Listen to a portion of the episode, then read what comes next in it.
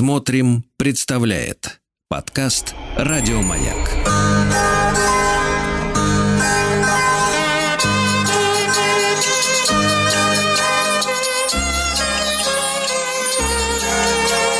Зимний стол. Это сон какой-то. Дорогие друзья, здравствуйте! Вы слушаете специальный э, новогодний проект радиостанции «Маяк». Называется он «Зимний стол». И с нами Антон Прокофьев, шеф-повар, историк кулинарии, кандидат исторических наук. Антон, здравствуйте! Здравствуйте! Да, ну и сегодня обещанная тема, э, которая звучит как название польской водки девяностых годов «На здоровье». Вот э, меня всегда, честно говоря, удивляла эта фраза, которая звучит периодически, звучала и, наверное, будет звучать э, в иностранных фильмах, да, в американских, в английских. Э, этой фразой сопровождаются обычно возлияния бутафорских русских на экране. Но я, честно говоря, не встречал людей, которые во время застолья на самом деле произносили такой тост «на здоровье». Вот. А, но это, это мелочи. Сегодня мы поговорим о той еде, которая поможет нам не потолстеть, как это ни странно, да, за праздники, но и даже почувствовать себя легче, лучше, бодрее.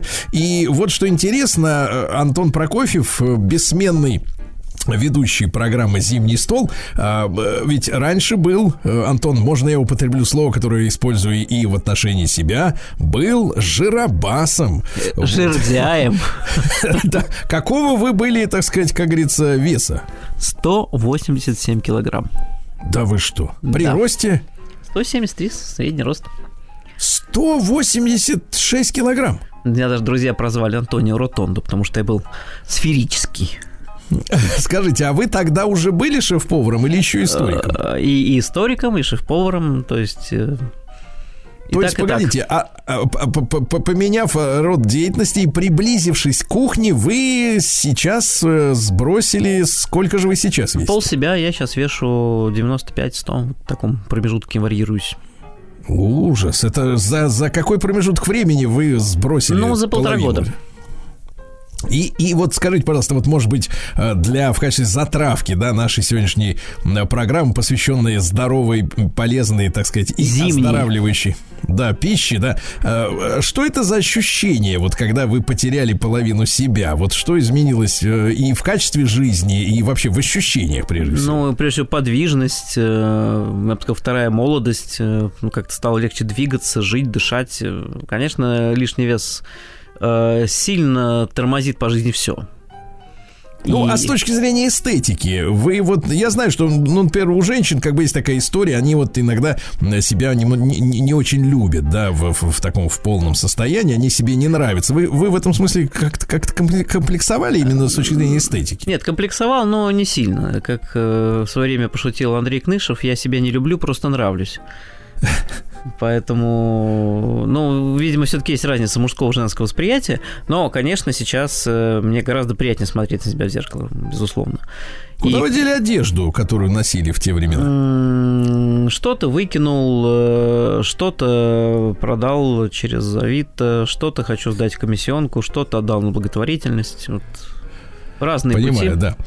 Хорошо, хорошо. Антон, но вот это, как бы, как сказать, голубая мечта или, или реальность? За новогодние праздники не нажрать килограммы, а наоборот оздоровиться? А, на самом деле все в наших руках. То есть если мы не устраиваем себе загулы и застолья каждый день, то килограммы не придут. То есть, по сути, ведь главное для нашего веса это баланс калорий. То есть мы должны тратить больше, чем потребляем.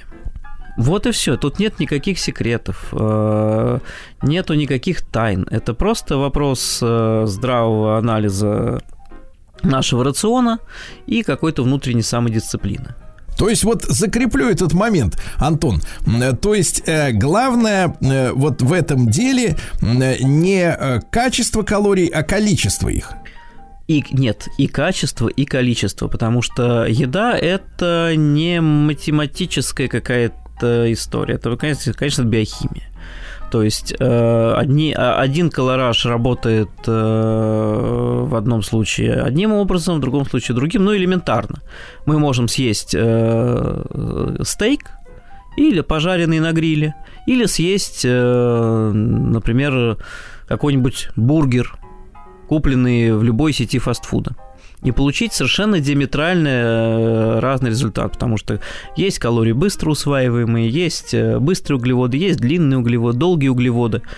То есть все зависит от того, насколько глубоко переработанную пищу мы употребляем. Наш желудок ведь безумно будет рад переработанной пище, то есть заранее уже переготовленной условному бургеру. И, конечно, он затратит кучу усилий на переваривание того же стейка, потому что это же мясо, оно для желудка достаточно жесткое, хотя и тоже обладает высокой калорийной пищепитательной ценностью. Хорошо. Антон, с чего же мы начнем все-таки наше оздоровление? То есть, что вы рекомендуете вот в эти новогодние рождественские дни, ну вот, почувствовать? Вы знаете, для меня вот самый главный баланс, да, вернее, самый главный вопрос в правильной еде, чтобы это было вкусно. Потому что, когда я вижу худеющих людей, ну, так вводится, что я из-за своей ориентации больше наблюдаю за женщинами, вот, классической, да. А женщины обычно очень... вечно худеют, да.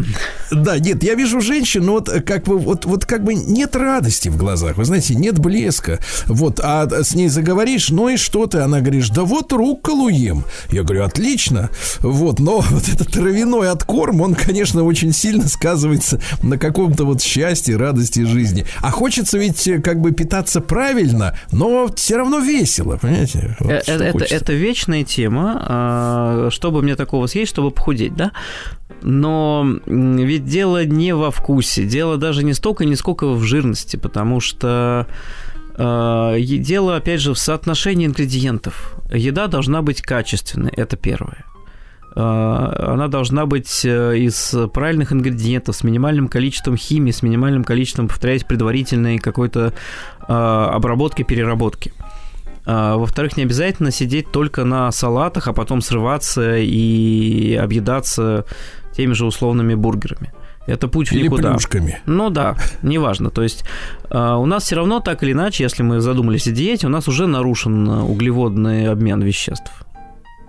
То есть нам все равно уже надо отказываться от сладкого, которого мы едим сильно больше, чем это нам нужно на самом деле. Да, но быстрые углеводы нужны нам для активной мозговой деятельности.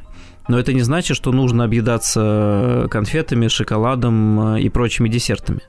Наоборот, это праздничная еда, которая по-хорошему должна попадать в наше меню, ну, несколько раз в неделю, не больше, но вообще ни разу не ежедневно. Угу. Как вам кажется, или как вы думаете, скорее, да, как специалист, а, имеет ли какие-то побочные вредные эффекты для организма полный отказ от э, сахара и э, таких, ну, явных видимых углеводов быстрых э, в пище? Ну, конечно, затупим. Я по себе могу сказать, что когда я активно худел, я полностью отказался от э, сладкого, и в какой-то момент друзья стали подшучивать, что ты бы хоть десерт бы съел, а то странно, у тебя уже начинаются какие-то когнитивные реакции. И это действительно так, то есть э, все равно какое-то количество быстрых углеводов, на мой взгляд и по моему личному опыту, должно в рационе присутствовать. А они могут быть в разных формах, это могут быть сухофрукты, это может быть в меньшей степени мед. Это может быть горький шоколад, но не обязательно брать классические масляные, привычные нам торты. Это, наверное, все-таки перебор. Но иногда, кстати, можно.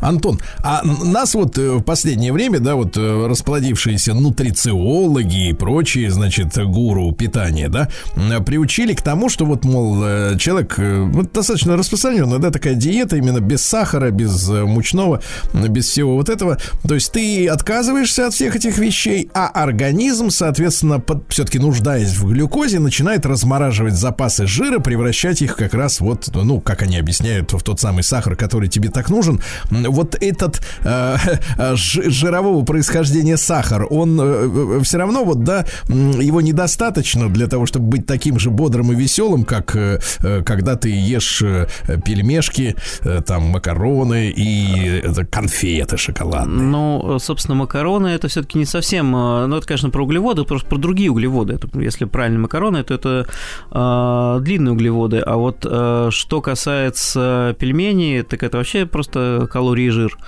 То есть э, наш жир – это не полка со сладостями. Это скорее mm-hmm. больше подложенный про запас э, колораж с минимальным количеством как раз тех самых дефицитных быстрых углеводов. Организм запасает э, необходимые питательные вещества для просто физического э, выживания в голодное время, без уже оглядки на такую роскошь, как избыточная мозговая активность.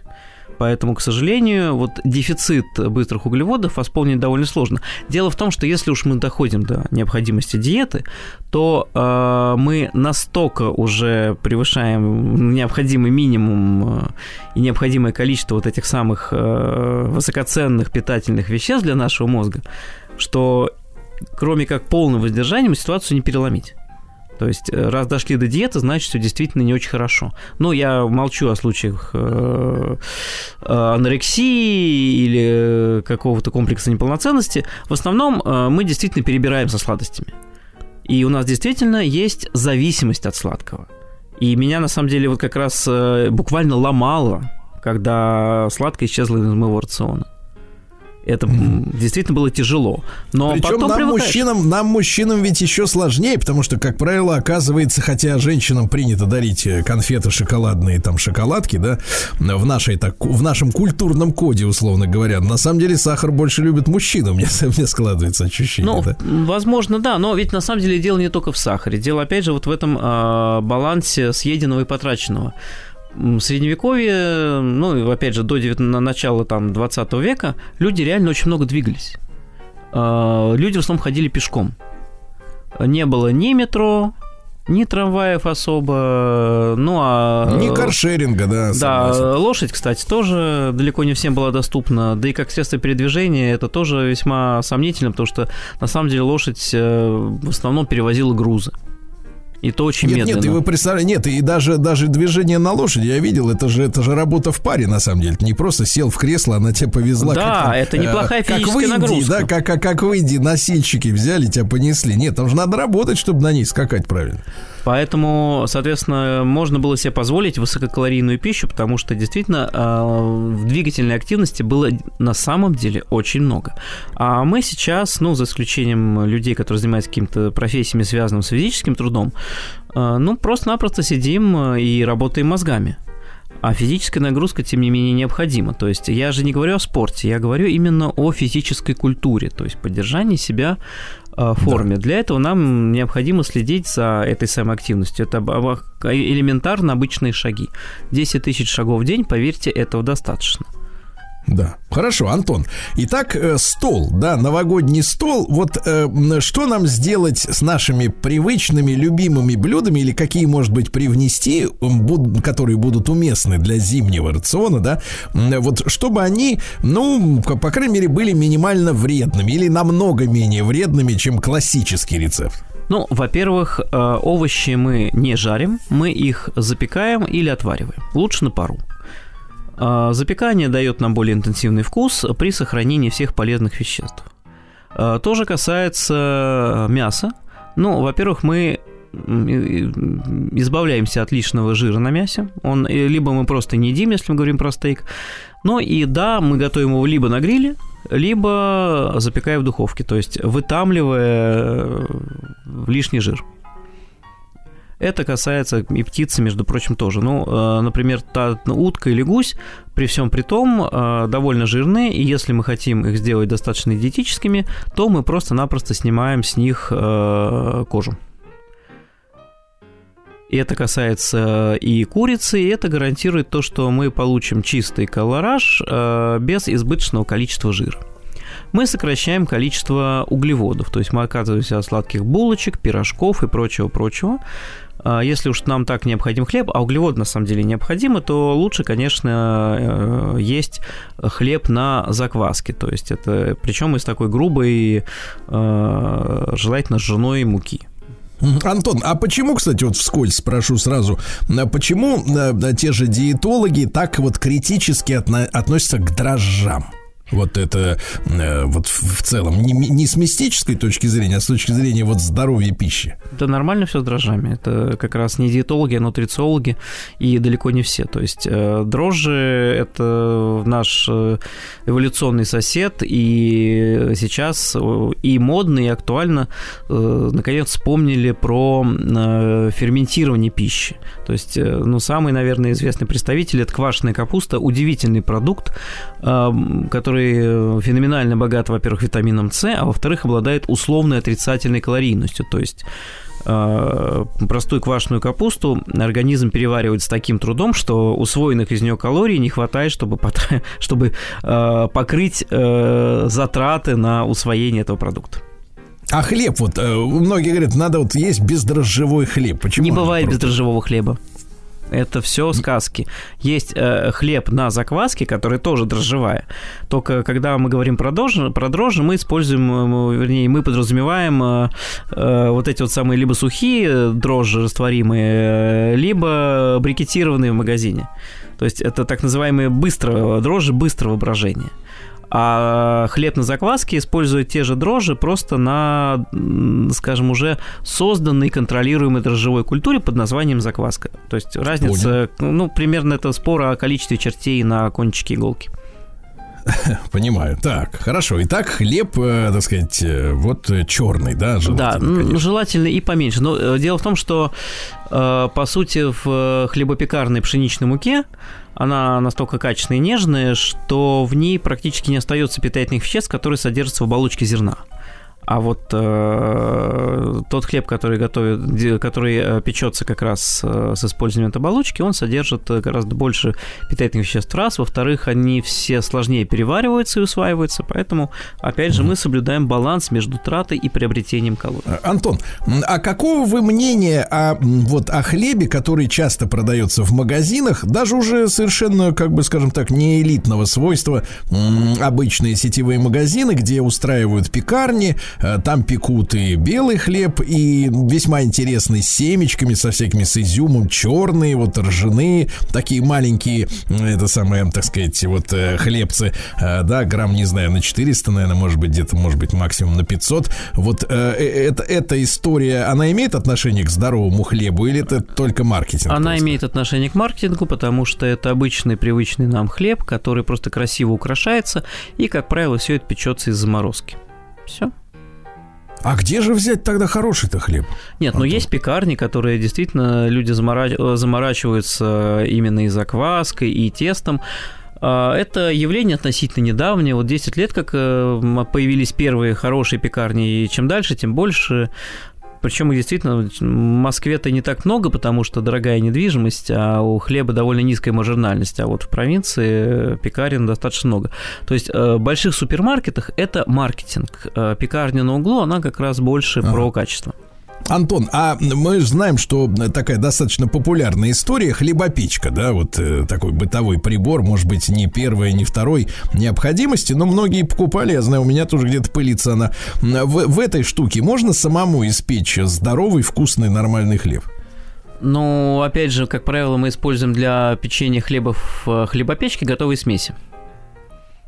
Там, где возникает смесь, там, наверное, уже разговор-то про здоровье неуместен. То есть, если мы хотим здоровый хлеб, нам нужно задуматься о культуре закваски, о качестве муки и самому следить за подкармливанием этой самой закваски, за созреванием теста и выпеканием его в той же хлебопечке. Тогда да. Но с точки зрения экономики, э, вот хороший хлеб, действительно вкусный, э, ну, пускай изготовленный в провинции, где аренда помещений не так высока, как в Москве, ну, дешевле с какой цены вот этот небольшой батончик не может стоить ну, черного? Ну, дешевле, наверное, восемьдесят - сто рублей, потому что хлеб э, – это довольно трудоемкая история. То есть э, в понятии себестоимости всегда есть понятие фуд-коста и так называемый лэбр-коста, mm-hmm. то есть э, себестоимость ингредиентов, и себестоимость труда, который и сюда же входит и, соответственно, аренда и все остальное. Скажите, пожалуйста, Антон, человек увидит по отражению в зеркале, что овал лица меняется, если ты хотя бы даже перейдешь на здоровый хлеб? И минимизируешь его потребление. Мы много едим хлеба. То есть, чтобы есть много хлеба, нужно очень много двигаться. Тогда все поменяется, конечно. То есть, и надо, опять же, стараться использовать пищу деликатно приготовленную, томленную, тушеную, но ни в коем случае не жареную. Мы просто отказываемся от привнесения дополнительной калорийности посредством жарки на масле.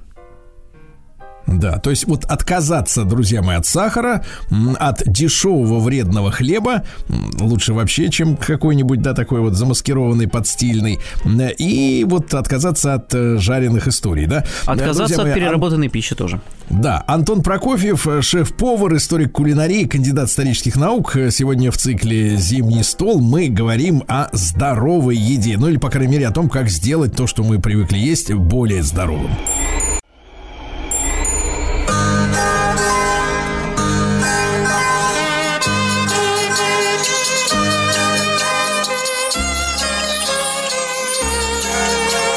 Зимний стол. Это сон какой-то. Дорогие друзья, с нами Антон Прокофьев, шеф-повар, историк кулинарии, кандидат исторических наук в нашем специальном цикле «Зимний стол» о здоровой пище. Мы сегодня говорим о том, как минимизировать, по крайней мере, вред от нее. Антон, может ли нам помочь именно технология приготовления еды? Да, конечно. Вот мы в первом нашем блоке постоянно к этому возвращались. Прежде всего, томление, тушение и запекание. Вот э, все, что готовится долго, готовится при низкой температуре, в чем-то толстостенном, желательно чугунном, априори не может быть э, уж сильно вредным. Потому что... То есть, условно говоря, Антон, получается, что классическая э, русская сельская кухня — это вот максимально здоровая еда, да, которая в приготовлена... целом, да. Приготовлено при помощи русской печи. Особенно я знаю, ведь вот это томление, да, там, условно говоря, ну, выражение, да, пареная репа та же. Это вот из, из той же серии, правильно? Безусловно. То есть при э, таком приготовлении, при таком способе приготовления э, сохраняются все полезные вещества. Ну вот, например, есть современная технология су-вид, так называемая, когда пища готовится в... запаянном пакете, ну, желательно вакуумированном, длительное время при низкой температуре. По сути, продукт варится. Тут включается много интересных химических процессов, но главным, одним из главных является то, что полезные вещества остаются в пакете, им некуда деться. Ну, а пакет-то из чего сделан? Ну, пакет-то сделан из пластика, само собой, из... Но... А у вас есть, у вас есть такое вот скептическое отношение к этому материалу? Ну, вообще-то нет. Современные пластики вполне себе гипоаллергенны и не обладают посторонним вкусом, который привносят продукты. Я имею в виду, что, знаете, нас же одновременно с развитием этих технологий достаточно активно запугивает так называемым микропластиком, который мы там чуть ли не по двадцать грамм в месяц, чуть ли не из воздуха потребляем, и он осаждается в организме, да, и когда мы говорим о приготовлении здоровой еды, ну вот, как правило, представляет себе керамика, стекло, да, что-то такое вот простое, понятное, а пластик, он как бы вот сразу, так сказать, криво начинаешь на эти технологии коситься. Это уже начинаются какие-то религиозные дискуссии, на самом деле, потому что ведь технологии на то и технологии, чтобы делать нашу жизнь проще и лучше. Но, однако, все-таки су-вид – это уже для продвинутых фуди.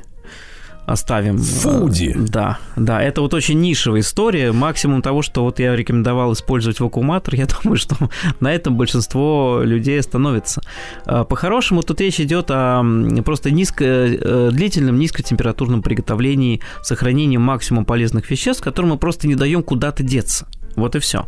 Примерно так же работает, например, глиняный горшок, который мы закрываем тестом и оставляем томиться в духовке при температуре сто двадцать градусов.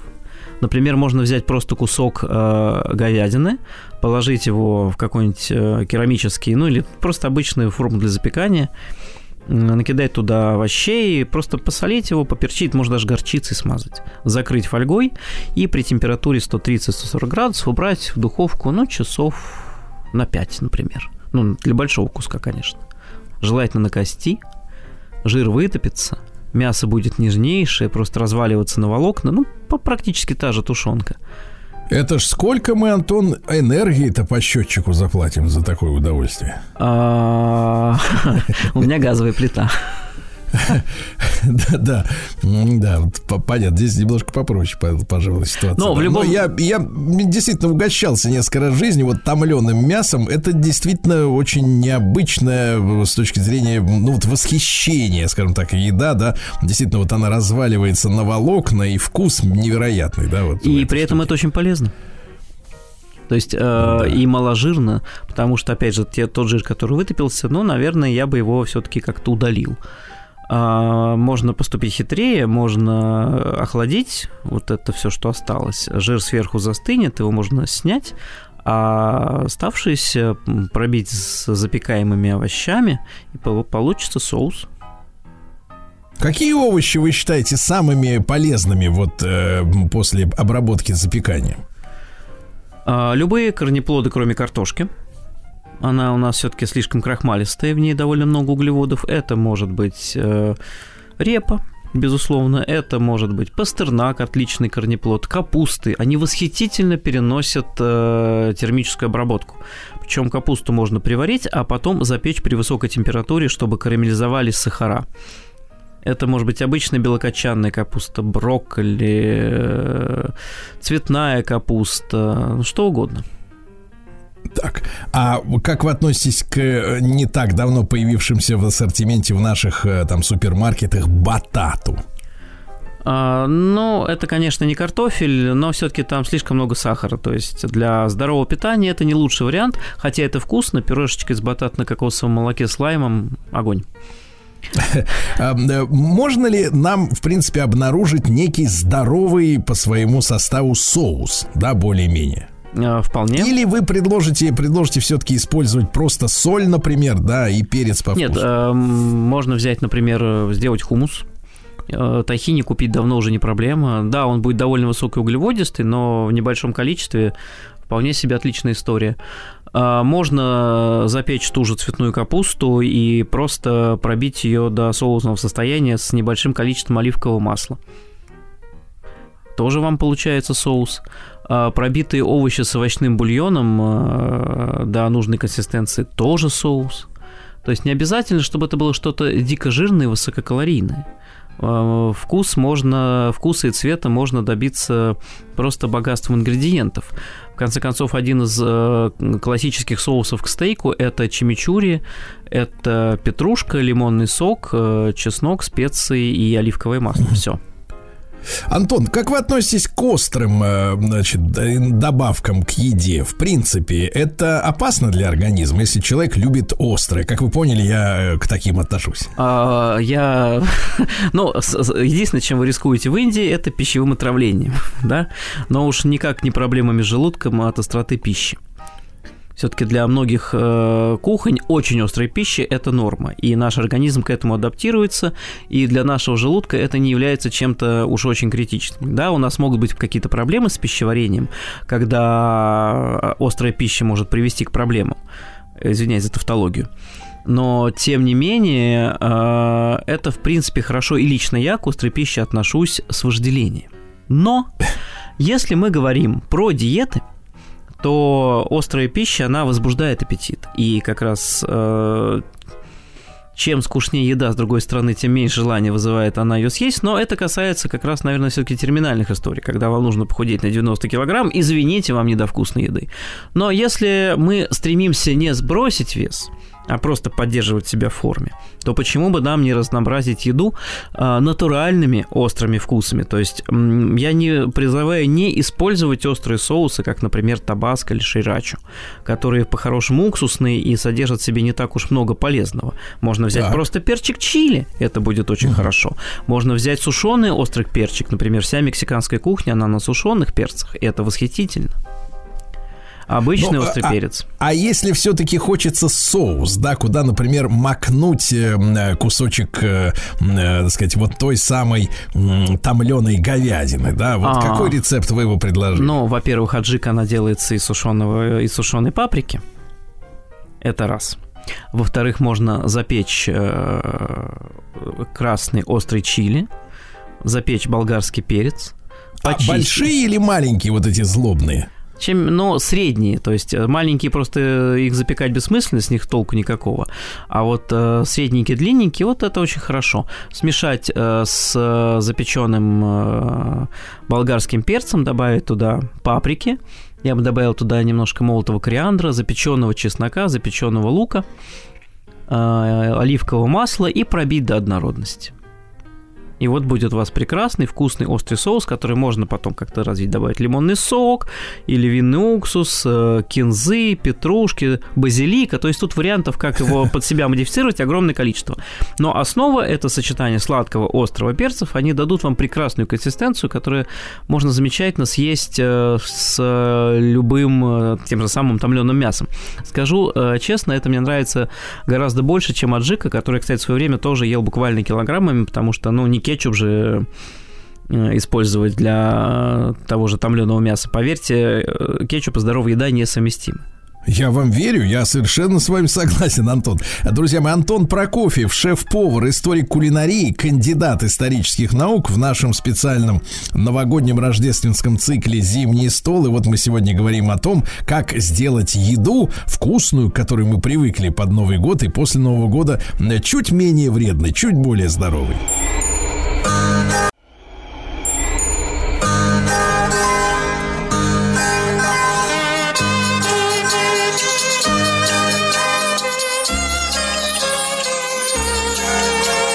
Зимний стол. Это сон какой-то. Дорогие товарищи, с нами Антон Прокофьев, шеф-повар, историк кулинарии, кандидат исторических наук. В нашем цикле «Зимний стол» о здоровой еде мы говорим. Антон, и, конечно, вот здоровые напитки. Хочется немножко об этом, да, да, тоже да, упомянуть. Что вы считаете, я скажу сразу, я советский человек, продукция ушедшего с рынка, значит, монстра торгового и пищевого, который делал коричневую газировку, так ко мне, честно говоря, и не пробралась вот в друзья. Но я знаю, что есть у нас, к сожалению, много людей, которые вот подсели на всю эту сахаросодержащую заразу. Если не брать вот эти экстремальные вещи, ну вот что вы посоветуете как самое здоровое питье вот в новогодние праздники? Компот. Компот? Компот. Просто не сыпьте туда сахар килограммами. В сухофрукты можно просто запарить, их не обязательно вываривать, это, собственно, лишнее. И отрегулировать сладость можно небольшим количеством меда. Компот из сухофруктов не должен быть сладкий, он должен быть кисловатый. И вот тут главное соотношение сухофруктов и воды. Ну, где-то, наверное, один к трем это максимум, а лучше один к полтора. Тогда у вас будет яркий, насыщенный вкус, без избытка сахара. Потому что сахарные газировки, ну, по сути, это химический сироп, и очень много сахара. Но это не, вообще не про здоровье, это вообще не про вкус. А наши вкусовые рецепторы забиваются очень прямолинейными, грубыми вкусами. А вообще все это начиналось-то еще достаточно давно, в начале двадцатого, в конце девятнадцатого веков, когда вываривали различные ароматические сиропы и смешивали их с свежеизобретенной газированной водой. Так это все получалось. Но это тоже, это было такое развлечение, но не более того. В конце концов, сиропы, кстати, можно и самим делать, но это трудоемко, можно их купить и в небольшом количестве смешать просто с домашней газировкой. Это уже будет гораздо здоровее. Да. Антон, ну и, и, может быть, такой коронный совет, да, относительно здоровой пищи. Как, как остановить переедание? Вот если какая-то еще часть головного мозга соображает, не отдалась вот этому желанию что-нибудь сожрать такое, да, неправильное или не столько, сколько надо. Вот как вот перебить это желание объесться? Знаете, ну, это вопрос как бы... Ну, исключительно внутренней дисциплины, но есть вот одно э, банальное базовое правило. Не есть после шести-семи вечера. Пейте чай. Совсем. Совсем. То есть, ну, понятно, что должны быть контролируемые срывы, застолья. Все-таки мы говорим про новогодние выходные. Это Новый год, это Рождество. Но вот чтобы не превращать вот эти несколько дней в такой марафон обжорства, нужно просто поставить себе за правило после шести все-таки не есть. До шести, пожалуйста. А существуют ли какие-то возможности, например, если ты что-то съел неправильное, все-таки, как бы, так сказать, вот этот грех себе отпустить? Да нет, но не, организм... не, не бывает неправильной пищи. Это, это как раз вот, любой психолог скажет, что формирование комплекса вины у себя до добра не доведет. Это как раз есть расстройство пищевого поведения. А, ну, мы получили удовольствие, хорошо. Просто дело в том, что мы съели избыточное количество калорий, надо подумать, как их потратить. Можно создать дефицит на следующий день этих калорий. А, можно устроить себе прогулку. Сейчас зима, можно пойти на лыжах, пойти на каток. Ну, в конце пойти кон... в поход на три дня. Не, ну, сейчас, как, наверное, холодновато, это все-таки для экстремалов, но, тем не менее, просто дать себе большую нагрузку, чтобы организм потратил большее количество калорий, но при этом без фанатизма, потому что как только мы даем сверхнагрузки, немотивированно, организм начинает впадать в состояние шока и начинает запасать, потому что наступили плохие времена, и мы их калории храним, не тратим. То есть это да, тоже да. крайности э, лишние. Просто главное стараться поддерживать в себе какую-то именно культуру и дисциплину питания. В принципе, традиционное как раз э, потребление пищи, оно примерно про это. Да. Антон, ну, я хочу от имени нашей аудитории, от себя лично вас поблагодарить за наш этот опыт, вот, за наш цикл «Зимний стол». Я думаю, что, ну, во-первых, конечно, масса советов, рекомендаций, может быть, они быстро промелькнули в нашем эфире, но всегда есть запись, да, и всегда можно послушать повнимательнее, с блокнотом, может быть, да, с каким-то, вот, выписать интересные факты, советы. Советы, рекомендации. Ну и самое главное, я благодарю за вас, как за то, что вы приятный собеседник. Спасибо вам вот. большое, Сергей. Для меня тоже это стало невероятно приятным опытом и открытием. И я надеюсь, что слушателям нашей программы удалось извлечь для себя ну, что-то позитивное и радостное, новогоднее настроение себе подняв. Да, и огромное еще раз спасибо, Антон, за ваш труд, да, за ваши знания, которыми вы щедро делитесь с людьми, вот, и мы находимся, как говорится, по эту сторону добра и зла вместе, да, вот, в этой битве за вкус и за здоровье, да, вот. Антон, огромное спасибо, спасибо. Антон Прокофьев, да, шеф-повар, историк кулинарии, кандидат исторических наук, ну и всех с праздниками, с наступившими, дорогие товарищи, спасибо вам.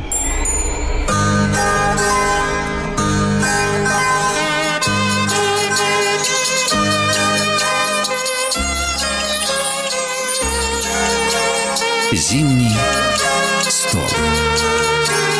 Это сон какой-то.